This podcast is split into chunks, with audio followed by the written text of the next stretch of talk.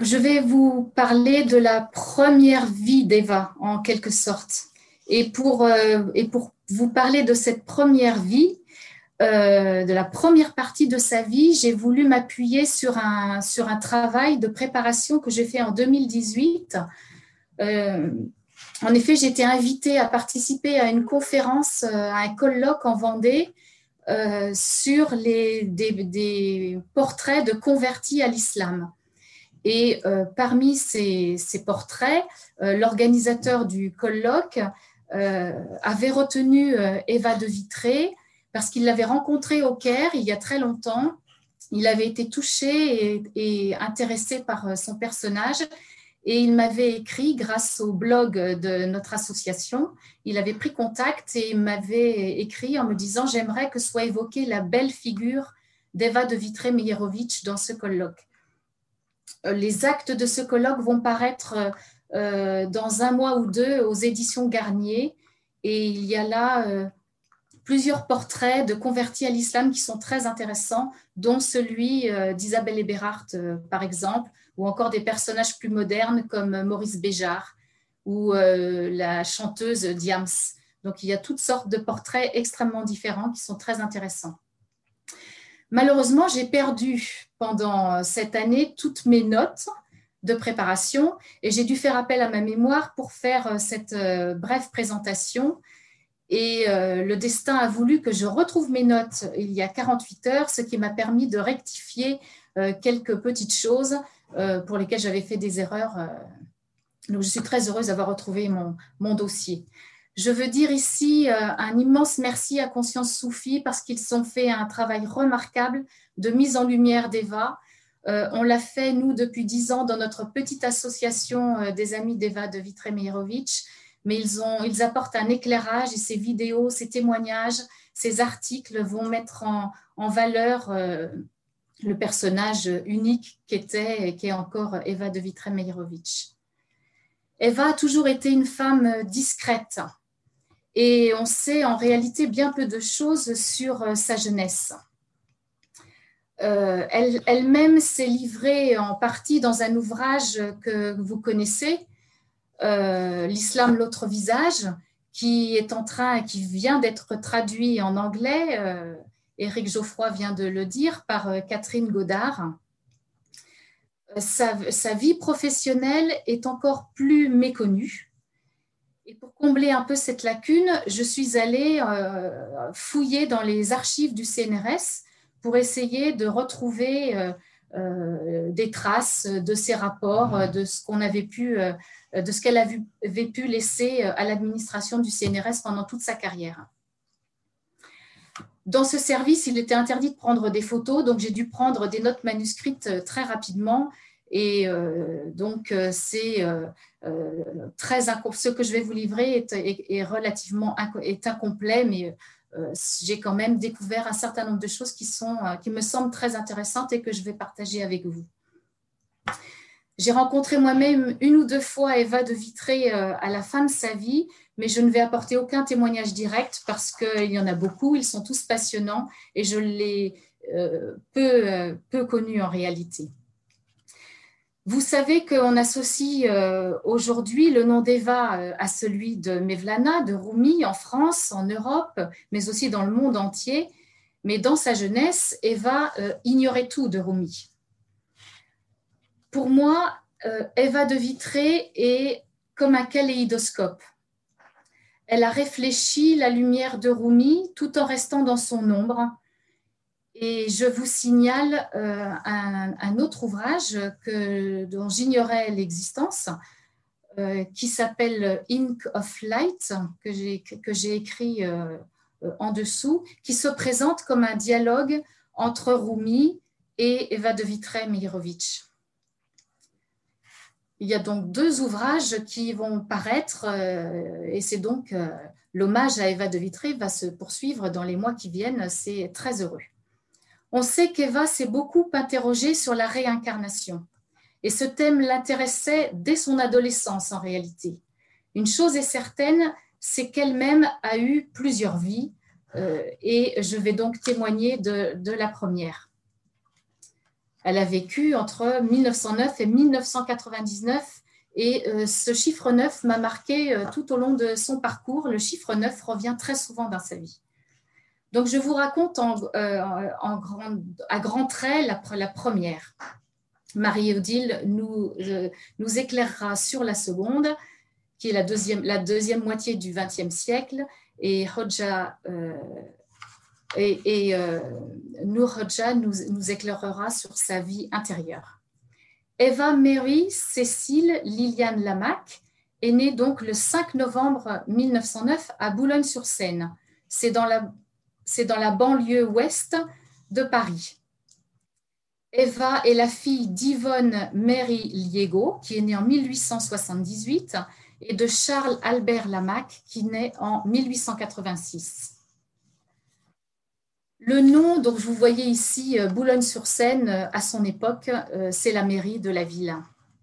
Le nom de famille, Eva de, Eva de Vitré, de Vitré, m'a intriguée dès le départ parce que dans les dossiers du CNRS, on ne le voit signaler nulle part.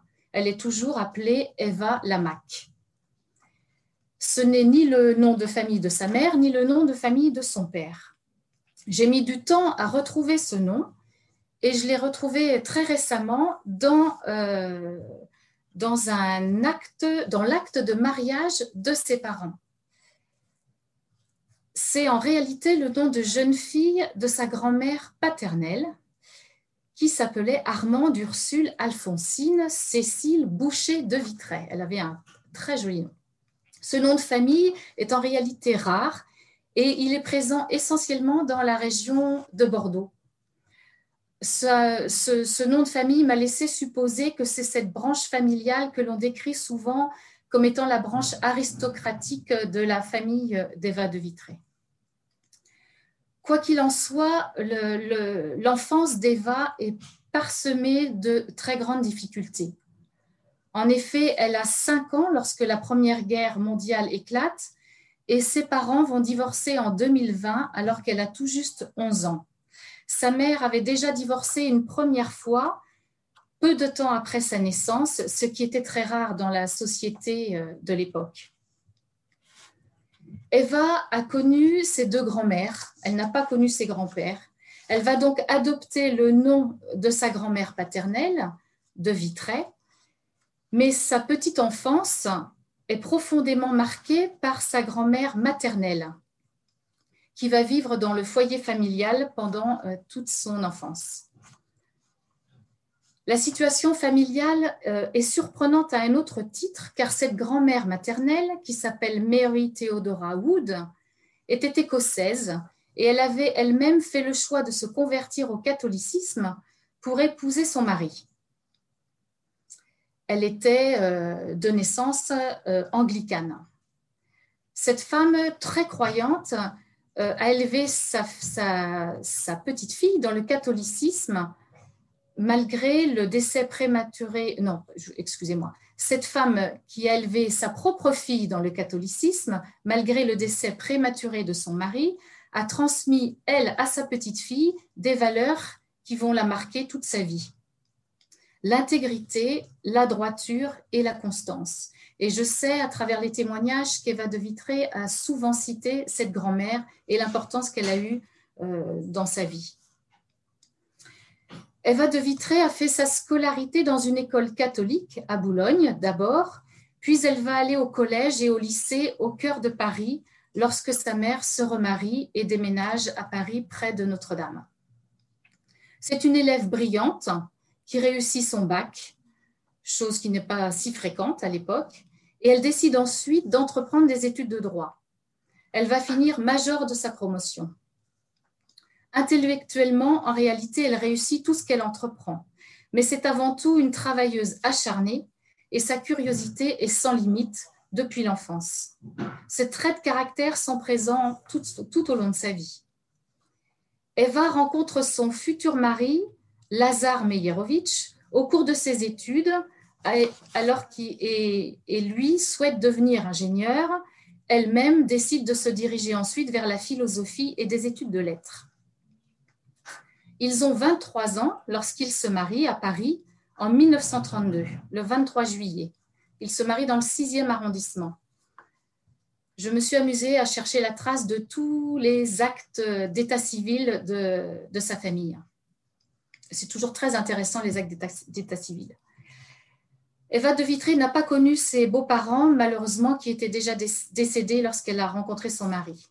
Je crois que les années qui vont suivre ce mariage sont très heureuses, même si financièrement, ça ne devait pas être simple, car il leur fallait du trouver du travail, tout en continuant tous les deux leurs études et en élevant leur premier enfant. Lazare Meyerovitch est en effet sans profession et elle-même doit travailler dans les assurances quand ils se marient pour faire vivre leur foyer. En 1936, elle va occuper un poste de contractuel au ministère de l'Éducation nationale et elle est ensuite affectée euh, peu avant la guerre, avant la Deuxième Guerre mondiale, au laboratoire de Frédéric Joliot-Curie dans le Collège de France. Voilà le Collège de France aujourd'hui et euh, Frédéric Joliot-Curie. Son objectif alors, c'est de passer un concours de rédacteur civil, un concours de l'administration. Mais euh, malheureusement, son mari part à l'armée, puis la guerre survient et ces événements l'empêchent de préparer le concours. Inutile de dire que euh, le travail sur sa thèse qu'elle vient de commencer et qu'elle consacre à la symbolique chez Platon est stoppé net par ces événements tragiques. Eva, pendant toute cette euh, période, connaît bien des épreuves. Et en réalité, sa force de caractère euh, m'a vraiment profondément marquée et est vraiment incroyable. Pendant, pendant toute la guerre, elle est séparée de son mari, elle fuit de Paris avec son fils qui a tout juste deux ans. Elle part en 1940 et, euh, et, bien des et elle, vit, bien des péripéties qu'elle relate en partie dans son ouvrage L'islam, notre visage. Au retour de la guerre, euh, tous les deux euh, ont tout perdu en réalité et ils retrouvent leur appartement du 72 rue Claude Bernard dans le 5e arrondissement entièrement vidé de ses meubles par la Gestapo. La Gestapo est venue à cinq reprises chez, eux. C'est ce qu'a raconté euh, la concierge quand ils arrivent. Et euh, sans doute à la recherche de Lazar Meyerovitch, qui était lui-même d'origine juive et qui avait fui en Espagne avant d'intégrer la résistance dans les forces libres. Il est revenu blessé de la guerre et elle-même tombe longuement malade. C'est donc une période extrêmement douloureuse. Son mari décédera ensuite euh, brutalement d'un infarctus à l'âge de 52 ans dans son, appartement et elle devra ensuite s'occuper seule de ses deux garçons.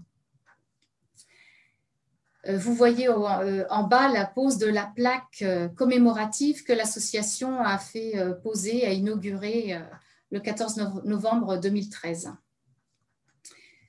Eva euh, est donc une femme vraiment déterminée.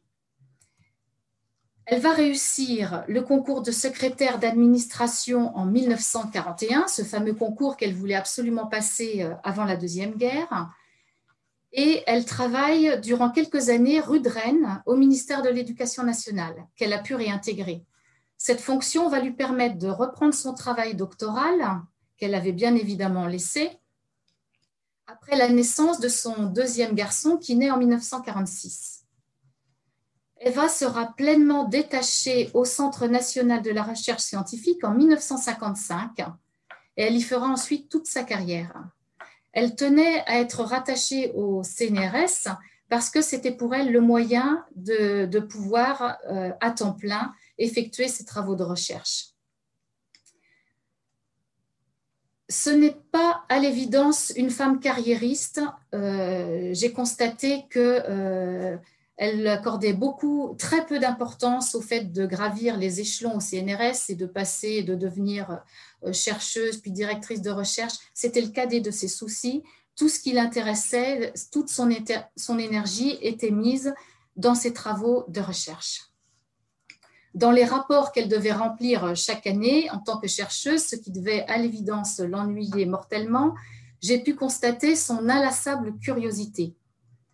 On dit qu'on a les défauts de ses qualités. Son principal défaut était la boulimie dans ses recherches. et une insatisfaction permanente. C'est ce qui ressort à la lecture de ces rapports. Elle a commencé par transformer son sujet de thèse sous la, direction de Robert Brunswick. Elle change plusieurs fois de directeur de thèse d'ailleurs. Elle entreprend une seconde thèse complémentaire avec le philosophe Maurice Gandillac. Et finalement, elle s'inscrit aussi à l'école pratique des hautes études parce qu'elle souhaite réfléchir aux thèmes judéo-chrétiens qui sont présents dans le Matnaoui. Elle ne cesse de s'inscrire à tout un tas de cours à la Sorbonne, euh, à l'école pratique des hautes études. Elle suit des cours d'exégèse chrétienne à une époque où elle a commencé à s'interroger sur sa propre foi et sur le dogme du christianisme. Elle dit dans son ouvrage avoir suivi des cours sur la psychiatrie, mais là, je n'en ai trouvé aucune trace dans, dans ses dossiers. Euh, bref, elle, ne, cesse euh, d'apprendre, de changer de sujet, de commencer des articles, euh, de les laisser, d'en reprendre d'autres, de commencer des traductions, de renoncer à certaines. C'est un, travail incroyable qu'on découvre dans, ces rapports. Eva est donc une boulimique de travail, mais c'est aussi une perpétuelle insatisfaite. Sa hiérarchie, comme ses directeurs de thèse, Henri Corbin, Robert Brunswick, Maurice Gandillac, la presse chaque année de, finir sa thèse de doctorat qu'elle a entrepris depuis des années. Et, euh, donc, euh, il la presse jusqu'en 1968. Le temps, euh, je pense qu'elle a, dû passer plus de 30 ans à, approfondir son, sujet ses articles et euh, ses différents travaux. Elle dit avoir écrit une quarantaine d'ouvrages, mais elle publie aussi euh, donc des articles et des traductions et euh, j'aimerais pouvoir trouver dans les tiroirs, je ne sais pas s'il en existe au CNRS, tous les travaux inachevés qu'elle a pu citer et qu'elle a malheureusement, qu'elle n'a malheureusement pas pu achever. Elle devra finalement renoncer en 1960 à son diplôme de l'école pratique des hautes études pour se consacrer enfin pleinement à la rédaction de sa thèse, pour satisfaire aux, reproches euh, de ses professeurs, euh, pour, euh, pour pouvoir enfin la soutenir. Et si aujourd'hui, Éric Geoffroy le sait bien, on impose aux étudiants, de, rédiger leur thèse en trois ou quatre ans, elle-même donc met euh, environ 30 ans avant de pouvoir, euh, avant de, la soutenir. Une, vie en réalité. J'aime beaucoup cette remarque des membres de son jury à la fin de sa soutenance de thèse qui ont écrit dans son rapport Nous reconnaissons à la candidate d'avoir beaucoup lu et médité et d'avoir écrit son livre avec amour et foi. Je trouve que cela la, résume parfaitement parce que pour Eva, ce travail central qu'elle avait commencé dans les années d'avant-guerre, en réalité, dès 1935 ou 36, a occupé 30 années de sa vie. Et euh, si elle l'a commencé avec Platon, elle l'a ensuite fait évoluer pour lui, pour lui faire vivre une transformation majeure qui était une transformation intime qui, correspondait avec la rencontre qu'elle avait faite avec celui qui va occuper pleinement la deuxième partie de sa vie. Deuxième partie de sa vie que, que mon amie Marie-Odile va vous relater. Je vous remercie. Marie-Odile, je te laisse poursuivre.